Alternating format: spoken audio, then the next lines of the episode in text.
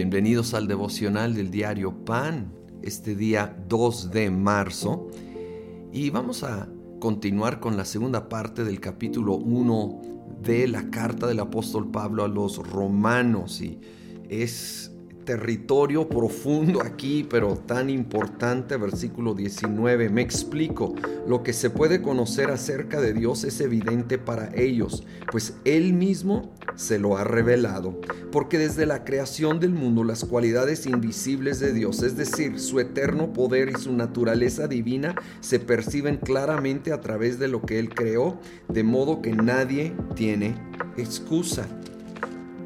A pesar de haber conocido a Dios, no lo glorificaron como a Dios ni le dieron gracias, sino que se extraviaron en sus inútiles razonamientos y se les oscureció su insensato corazón.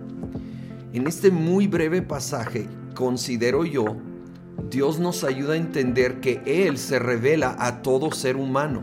De alguna manera se da a conocer y a, un nivel, aunque sea básico, dice que conocen a Dios, pero no lo glorificaron, sino que por no reconocerlo se van extraviando y van agarrando y formando sus propias filosofías, versiones de Dios o negación total de Él. Pero hay una revelación, hay una conciencia dentro del ser humano, que de nuevo, aunque luego lo niega tajantemente, hay un momento de apertura, de revelación de parte de Dios.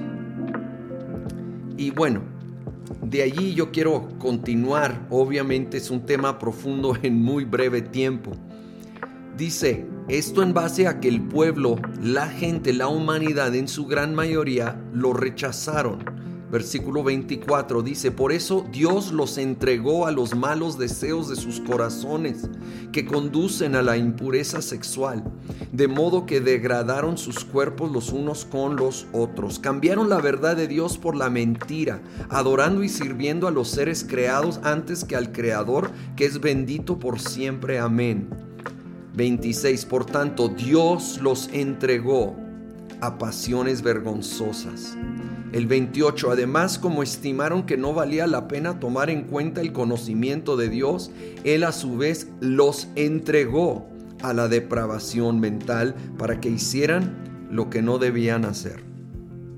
Ahora, esto es fuerte, pero creo yo que aquí nos está dando un entendimiento de lo que es lo que algunos llamarían el juicio de Dios.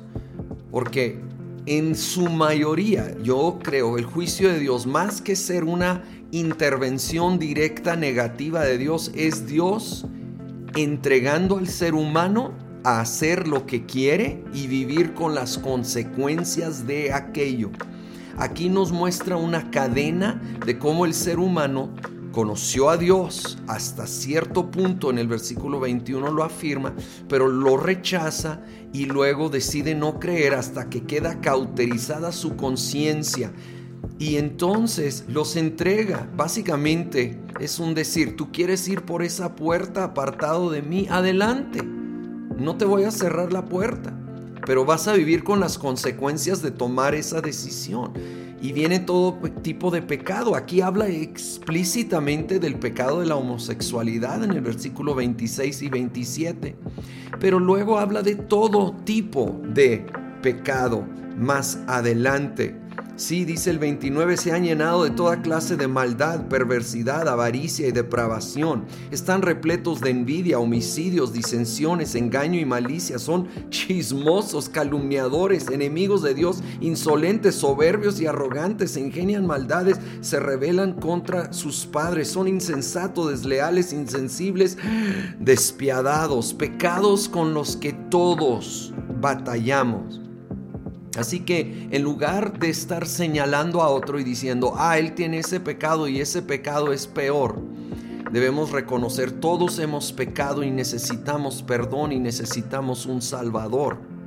Pero si no reconocemos eso y queremos vivir por nuestra cuenta, Dios va a entregarnos a esa vida, pero luego vamos a vivir las consecuencias Eh, oh Señor, venimos a clamar misericordia por aquellos que te han rechazado y están viviendo las consecuencias de ello. Señor, en tu gran misericordia trae conciencia, trae convicción, tráelos al arrepentimiento y genuina entrega a Dios. Lo pedimos en el nombre de Cristo Jesús. Amén.